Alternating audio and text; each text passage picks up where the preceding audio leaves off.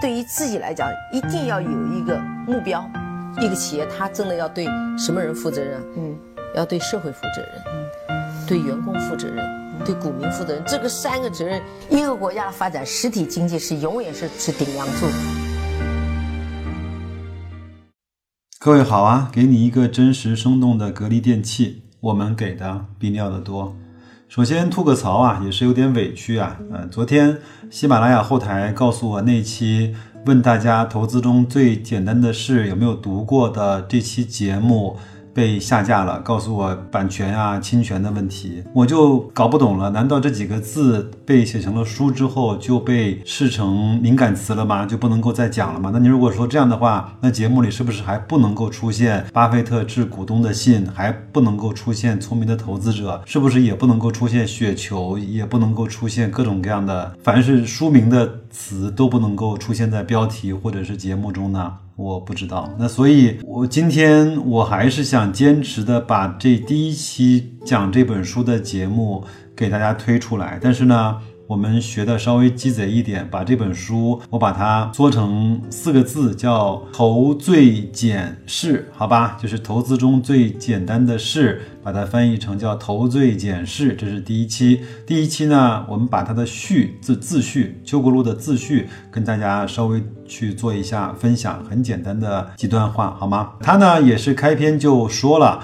呃，很多人一定会说，那你这个呢是东施效颦啊，有点像当年那本叫《霍华德·马克思的投资投资中最重要的事》这本书啊，是抄袭啊、模仿啊。他说本身就是一种致敬吧。那因为他觉得在中国做投资非常不容易，你要去关心政治啊、经济啊、天气啊、气候啊、政策啊，所有的这些事情，还要会去看财务分析、杜邦分析，包括。呃，一些财务报表的审计啊，这些包括行业的这种揣摩啊，管理层的这种好坏的识别，还有啊牛市、熊市，包括各个在这个里面交易者的心态、庄家啊、主力机构，对吧？他说，我是希望能够通过我二十二年的这种投资的生涯。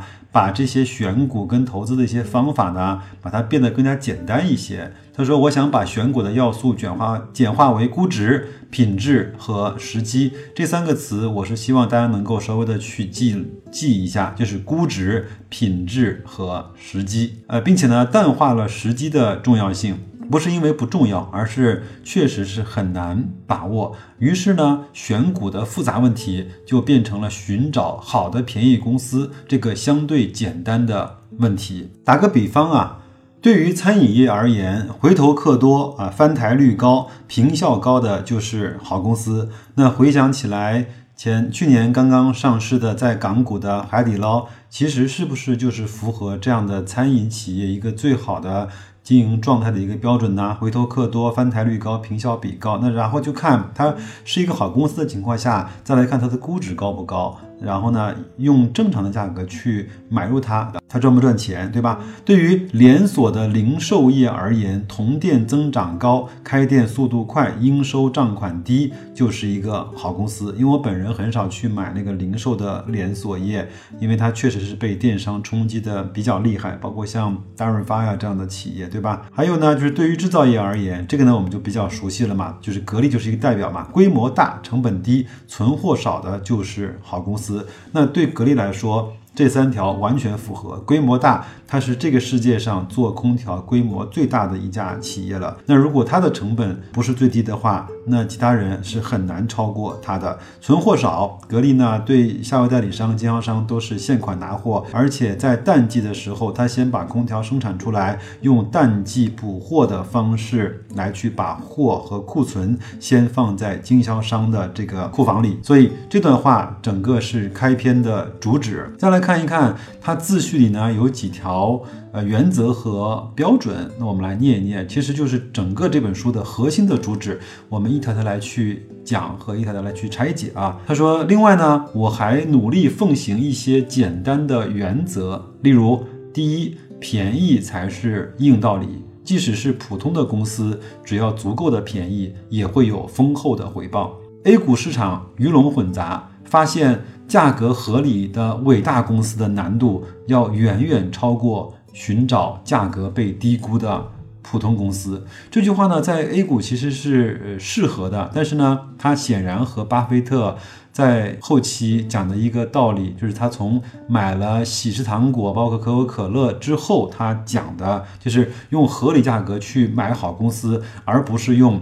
呃，低价去买一个一般的，甚至是比较差的公司，就像他最早跟他的老师格雷厄姆学的这种捡烟蒂的方式，不管好烟头、坏烟头，在地上捡起来抽两口就扔掉，这样的做法，他更更多的在。中后期会认为要用合理价格去买一家好公司，而不是用低价格去买一家一般的公司。这个呢，我们应该是比较包括辩证的去看邱国禄先生和巴菲特这两个言论在不同的市场环境下，包括在不同的资本市场发展的阶段下的一些看法。现在我们整个。A 股里面好公司有，但是比例真的是非常非常的少。这个没关系，每个人只要有每个人的理解就可以了。但是至少要做到有一条，就是不要用太贵的价格去买那个比较差的公司就可以了。就像我在上一期节目中，我的一个朋友的朋友，他用十块钱买的股票，现在大概在两块多钱，你说他怎么办？是卖还是不卖？对吧？第二条。定价权呢，就是核心竞争力。有核心竞争力的公司有两个标准：第一是做的是自己可以不断复制的事情，比如说麦当劳和星巴克可以不断的跨地区开新店，在全世界成功的复制；第二呢，是做的是别人不可能复制的事情，具备独占资源、品牌美誉度、专利技术、寡头垄断地位。牌照准入限制等特征，最终体现为企业的定价权。从这条来看，其实格力不是非常符合的。嗯，那你说，呃，格力其实是。呃，享有了空调一部分的定价权，因为它可以卖的比美的、海尔、奥克斯、海信、科龙都贵，而且可以卖的最多。从这方面来说，它确实是享有了一部分的定价权。这个程度呢，远远还赶不上苹果手机，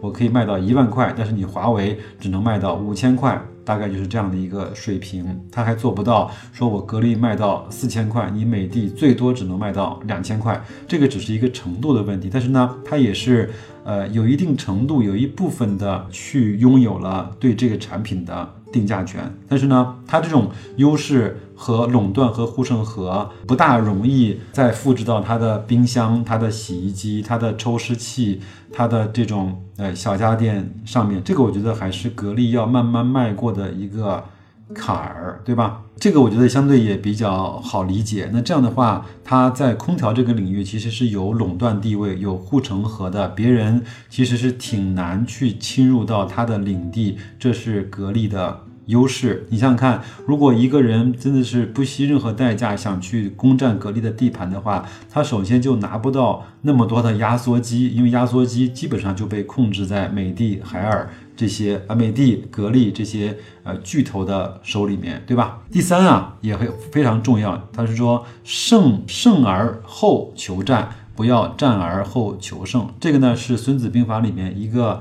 非常主要的观点就是，你要先有十足的把握之后，你才去打仗，而不是通过打仗来去看一看你是否能够赢。就是百舸争流的行业，增长再快也很难找到投资标的。什么意思呢？比如说，他在后面第一章里面呢，他会讲到一个行业，就叫游戏产业。虽然说游戏产业从二零一二年开始就相对比较红红火火，对吧？包特别是智能手机普及了之后，这种手游，呃，真的是百舸争流，百花齐放啊，百家齐鸣。但是呢，真正能够坚持到最后的活下来的公司少之又少，活下来的公司真正能够赚到钱的又少之又少。他就是这个意思，就是说增长再快，其实也很难找到投资标的，不妨等到行业内战结束之后，赢家产生之后再来去做投资。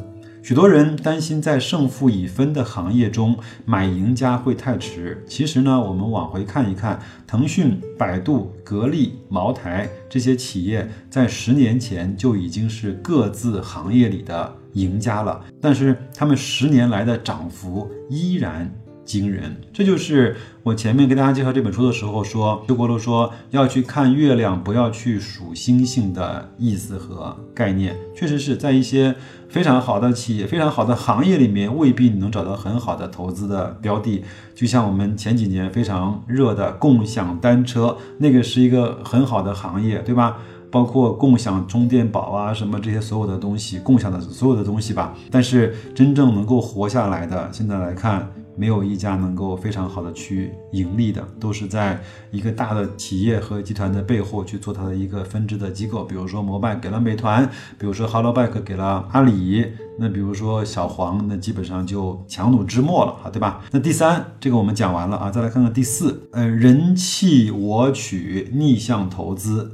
不论是巴菲特、索罗斯，还是邓普顿、卡尔伊坎，投资领域的集大成者，大多数都具有超强的逆向思维能力。A 股的情绪波动容易走极端，任何的概念和主题，无论真假，只要够新、够炫，都能够在短时期之内炒翻天。但是爆炒之后，常常是暴跌。因此呢，对于我这般手脚不快的人来说，人多的地方不去，更是至理名言。说到逆向投资啊，最著名的就是约翰·邓普顿啊，他那本书叫《邓普顿教你逆向投资》，还是非常有名的。有空的话可以拿来去读一读。有一句在中国比较直白的话，就叫做“永远要做散户跟大众的对手盘”。就是这个意思。那其实巴菲特老先生的“别人恐惧我贪婪，别人贪婪我恐惧”，其实也是一样的意思。包括查理芒格说的：“如果我知道我将会在哪儿死去的话，我就永远不去那个地方。”一个是说我要保持我的本金的不损失，另外来看，我不要去和大众一样去做那些冒险的事情。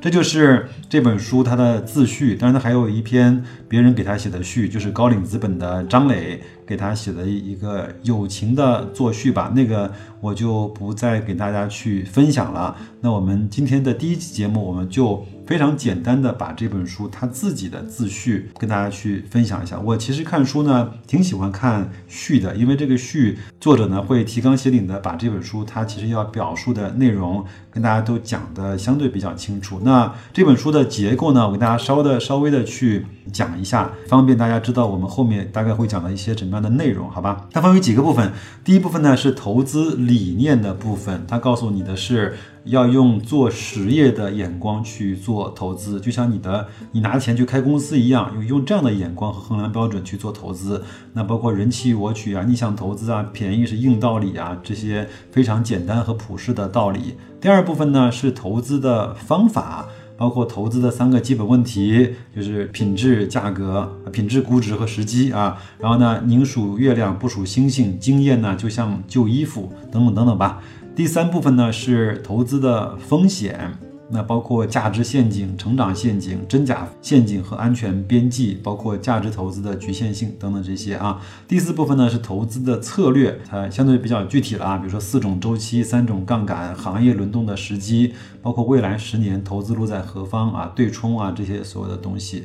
第五部分呢，也是最后一个部分，就是投资心理学和包括讲讲到人性的弱点、后视镜、傻瓜定价，这次不同了，树洞、风动、心动、知易行难。我觉得，呃，相对，嗯，书的条理还是比较简单的，但是有很多对行业的一些描述和对一些最基本的投资心理的一些界定，还是还是给了我们，至少给了我啊，在当年非常多的感受，呃，非常好的一些，嗯，能够留在心里面，能够指导我现在做很多事情的时候的一些，呃，选择的标准啊。如果喜马拉雅不再封杀这个节目，不再让我。下架的话，那我就持续的把这几个部分给大家用我的方式给大家讲完，好吧？那就这样，这是第一期，祝各位投资愉快，再见。